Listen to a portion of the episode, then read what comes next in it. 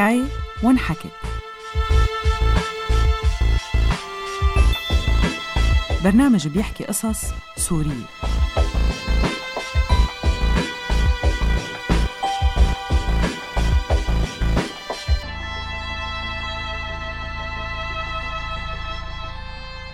ما عرفت علا شو بيقصد الدكتور وقت قال لها انت معك ام اس سألته شو يعني دكتور؟ قام رفع راسه وبإيده صور تخطيط دماغه وقال لها يعني تصلب لويحي متعدد.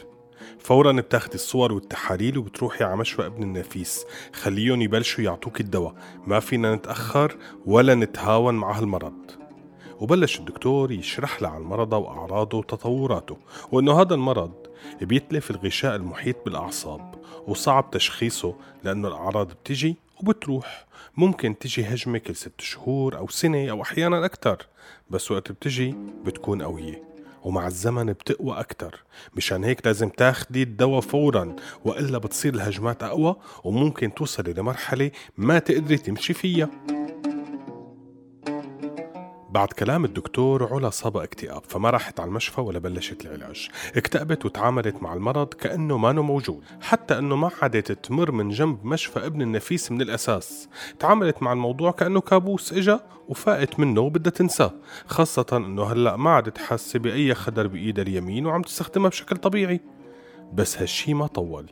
كلها كم شهر وإجتها هجمة تانية ما عادت قدرت تتحرك ايدها اليمين بشكل نهائي لدرجة اضطرت إنها تبلش تستخدم ايدها اليسار بالكتابة على اللوح لتكمل تدريس الطلاب لأنه امتحان التاسع على الأبواب ما فيها تقصر مع طلابها ابدا. مشان هيك حسمت أمرها وقررت تروح على المشفى وتتعامل مع واقعها بطريقة مختلفة وتقبل مرضها وطريقة علاجها. هذا الحكي كان بسنة 2013 وكانت العمليات العسكرية بسوريا محتدمة بأكثر من منطقة وجبهة وكتير مناطق كانت عم تتحاصر وتتسكر. وكان هذا أسوأ توقيت ومكان لينصاب حدا بمرض التصلب اللويحي النادر يلي علاجه صعب ومكلف وبيحتاج إمكانيات ما عم تتوفر بكل مكان. مشان هيك حست علا للحظة إنها محظوظة شوي لأنها ساكنة بالعاصمة. خاصة وقت راحت لأول مرة على مشفى ابن النفيس وقابلت ناس مسافرين وقاطعين ميات الكيلومترات حتى يوصلوا لهون وياخدوا الدواء. حست إنها محظوظة بس كمان خجلت لأنه حست إنه ما في أي عدالة بين المرضى. أول مرة راحت علا أخذت معها رفيقتها سلام لأنه لسه ما خبرت أهلها. التقوا سوا على مدخل المشفى وفاتوا وبلشوا البحث عن مكان المبنى المخصص لمرضى التصلب اللويحي. ومن مبنى لمبنى يتنقلوا وطالعت التلة المبني عليها المشفى اللي ما بتناسب أبدا حالة المرضى ولا بتساعدهم على التنقل. لحتى آخر شي وصلوا للمبنى المطلوب. وهنيك الحارس الواقف على الباب قال لهم اليوم الأحد بدك تجي الخميس بس الخميس منوزع الأدوية. استغربت علا من الجواب طيب هي المعلومة ما لازم تكون معروفة للناس قبل ما يطرقوا هالمشوار فعلا وصل بعدها عائلة جاية من ريف حما انصدموا إنه ما في توزيع غير يوم الخميس. يعني إما بدهم يرجعوا يطرقوا مشوار تاني أو بدهم يناموا بالشام ليصير يوم الخميس. فكرت علا بينها وبين حالها إنه هيك ناس رحلة حصولهم على الدواء يمكن أصعب من المرض نفسه. يوم الخميس اللي بعده رجعت علا على المشفى هي ورفيقتها. دخلت لجوا على قاعة الانتظار يلي هي قاعة محاضرات مليانة بالمرضى ومرافقينهم ناس من مختلف الطبقات والخلفيات الاجتماعية خليط لهجات وأشكال كبير حالات متنوعة. قسم من المرضى واضح إنهم بالمراحل الأولى معهم مرافق أو مستندين على عكازة. وقسم منهم كانوا بحالات متقدمة كتير لدرجة إنهم عاجزين عن تحريك أي شيء بجسمهم. وهي كانت أول مرة بتشوف علا بعينها تطور المرض. حست قلبها انقبض وفهمت إنه هي فعلا مريضة مرض ما سهل ابدا. رفيقتها سلام كانت جنبها حست إنه انخطف لون علا فشدت عقيدة وواستها بكم كلمة وقامت تسأل عن الإجراءات وفهمت إنه لازم تنعرض علا على لجنة طبية حتى تقرر انها فعلا مصابة بالتصلب اللويحي وبتستحق الدواء أو لا. الناس كانوا مقسومين لقسمين قسم المرضى الجدد يلي لازم ينعرضوا على اللجنة الطبية وقسم المرضى القدمى يلي جايين ومعهم بطاقة جدول عليها مواعيد استلام الأدوية وحاملين عبوات الدواء القديمة حتى يسلموها مشان يثبتوا أنه استخدموا الدواء فعلا ما باعوا بالسوق السوداء لأنه الدواء غالي كتير وهون بياخدوه بالمجان. ومثل ما فهمت علا ورفيقتها أنه تكلفة العلاج بالشهر ممكن توصل لحوالي 500 دولار يعني وقتها حوالي 250 ألف ليرة وهذا الرقم بيعجز عن دفعه معظم المرضى.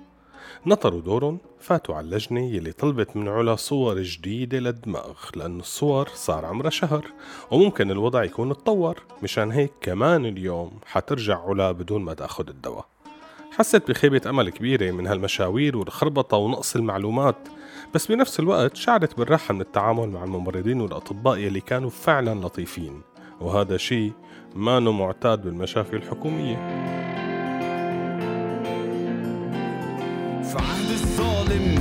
لازم تعاني.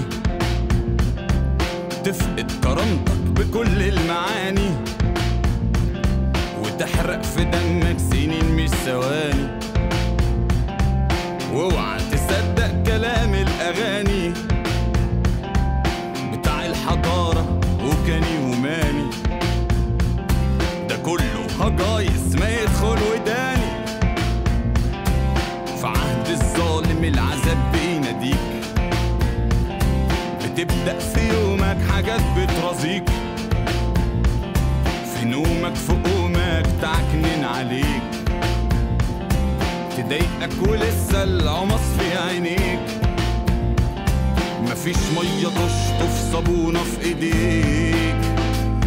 وجسمك ملزق وريحتك عديك. وفي عهد الظالم للأسف رجعت علا مع الصور الجديدة الأسبوع اللي بعده. كتبوا للدواء وأكدوا عليها الالتزام بالجرعات المحددة وفهموها أنه مرض التصلب اللويحي ما في له علاج. الدواء هو فقط لتنظيم الهجمات ومحاولة منعها لذلك المواظبة على الدواء هي مهمة كتير وإلا ممكن تتطور الهجمات وتصيب الأعصاب بأضرار كبيرة كتير. أخذت الروشتة وراحت على المستودع تستلم دواء لمدة أربع شهور وأكدوا عليها تحتفظ بأمبولات الأدوية لحتى تسلمهم المرة الجاية وقت بتجي لتستلم حصتها الجديدة من الأدوية.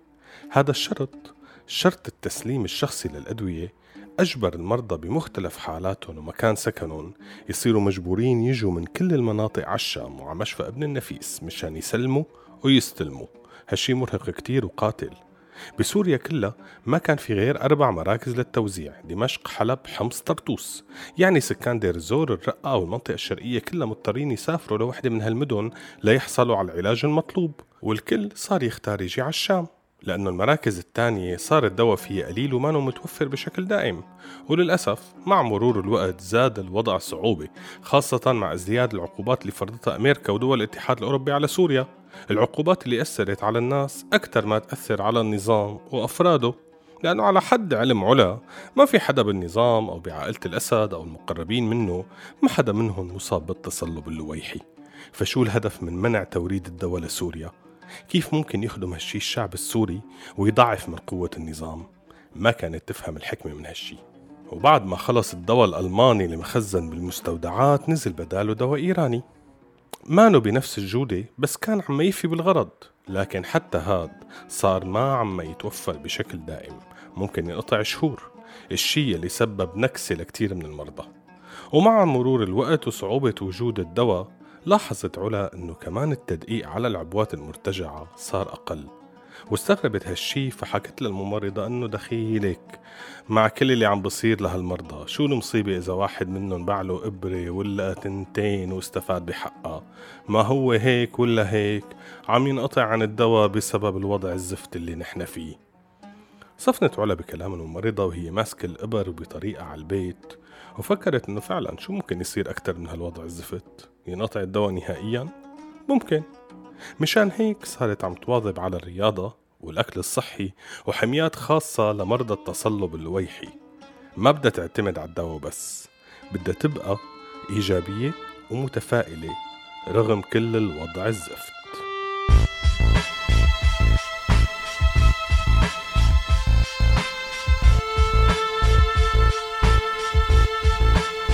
هذا البرنامج إنتاج 2019 بالتعاون بين راديو سوريالي وموقع سوريا حكاية ما انحكت